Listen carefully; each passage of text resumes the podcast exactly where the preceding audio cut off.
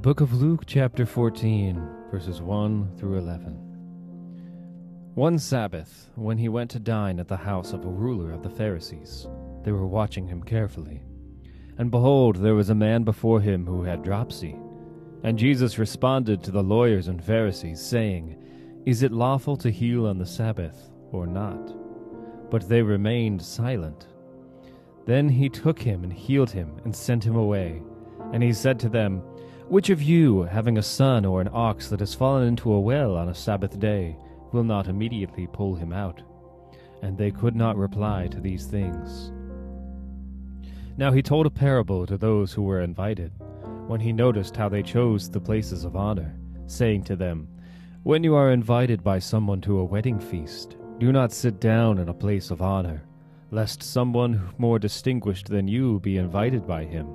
And he who invited you both will come and say to you, Give your place to this person, and then you will begin with shame to take the lowest place. But when you are invited, go and sit in the lowest place, so that when your host comes, he may say to you, Friend, move up higher. Then you will be honored in the presence of all who sit at table with you. For everyone who exalts himself will be humbled, and he who humbles himself will be exalted. 2 thoughts to leave you with today. The first is on humbleness, putting others first. You see, Christ is teaching us to enter each situation with humility, rather than with some personal ambition. Our hearts so easily deceive us into thinking we are being altruistic, while not even realizing that we are meeting our own needs. We don't need a position of honor, but should gladly take the position of the servant and helper. Always expect that others should be honored above and before you. Always look after their interests rather than your own.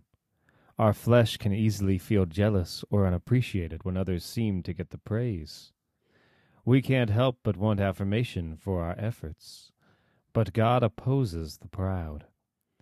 We don't need to get puffed up only to be in opposition to God's will. Let's let God find unique ways to confirm that we are rightly serving according to His will, and then have the contentment to continue doing good without complaining in order to get empathy or praise. If you ever feel undervalued, stop and remember that Jesus, creator of the universe, was never fully understood or appreciated. He gave up His throne only to be criticized, rejected, and executed by the very creatures He came to save.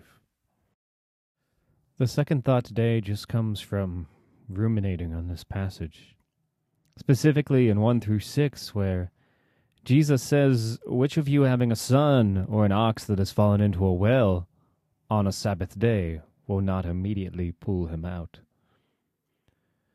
I wonder what was going through the disciples' minds when Jesus was lifted up on a cross, crucified, dead and buried. And the Sabbath day comes, and nothing happens. I wonder if they remembered Jesus' words at all, and had some sliver of hope that it's a Sabbath day. Perhaps God will pull him out of this pit of death. I wonder if they held on to some small hope before hiding inside a house on that fateful Sunday morning.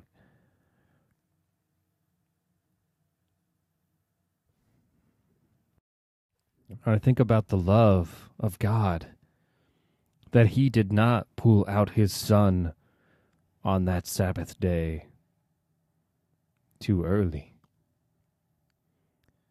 in order to fulfill all the Old Testament. The Lord God kept His Son in the ground and did not raise Him up until it was time. Think about the love of God. Think about the love a father has for his son.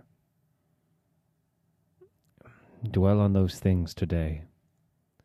Think about the contrast between the love of God and our own love of our sin and the fact that Jesus died for us while we were in our sin.